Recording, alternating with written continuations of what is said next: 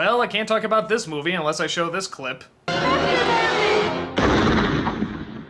There's really no point in hiding it. We all know what happens to Bambi's mom in this movie. And it messed up so many kids for life.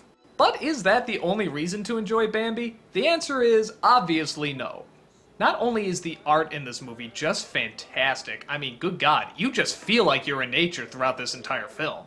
But it's the first time Disney's ever done a coming to age story, and it does it very well. Where Disney's always been good at creating villains and threatening obstacles to go up against, they knew to keep that to a minimum in this movie. The villain is man, and you never see him.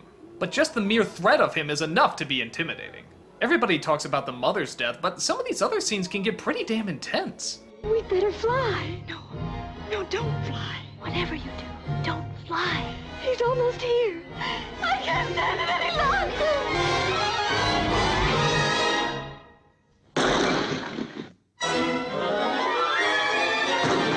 Most of the early Disney films, it mixes bright and colorful with dark and. mommy killing. But let's be honest, it's not the death of the mother that gets us, it's the fact that there was such a strong connection between her and the son. That's why it messes us up. And I also like the fact that the father is almost never around, and when he is, Bambi's almost afraid of him.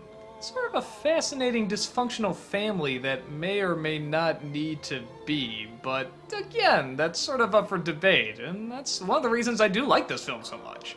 The answers are not clear cut. Hell, even the questions aren't clear cut. It's just the life of this deer. And all those typical children's cliches that you see in other kids' films, oh hell, you see in other adult films for that matter, are not here. And thank God, because you know what? This is enough. Sometimes just showing someone or something live their life is all you need.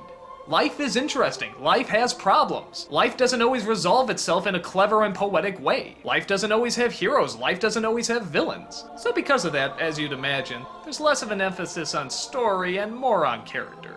And while Bambi is not the most fascinating of characters, he's supposed to be sort of the every guy. He's the blank slate that's supposed to absorb love, fear, sadness, happiness, and whatever other emotions you can connect with.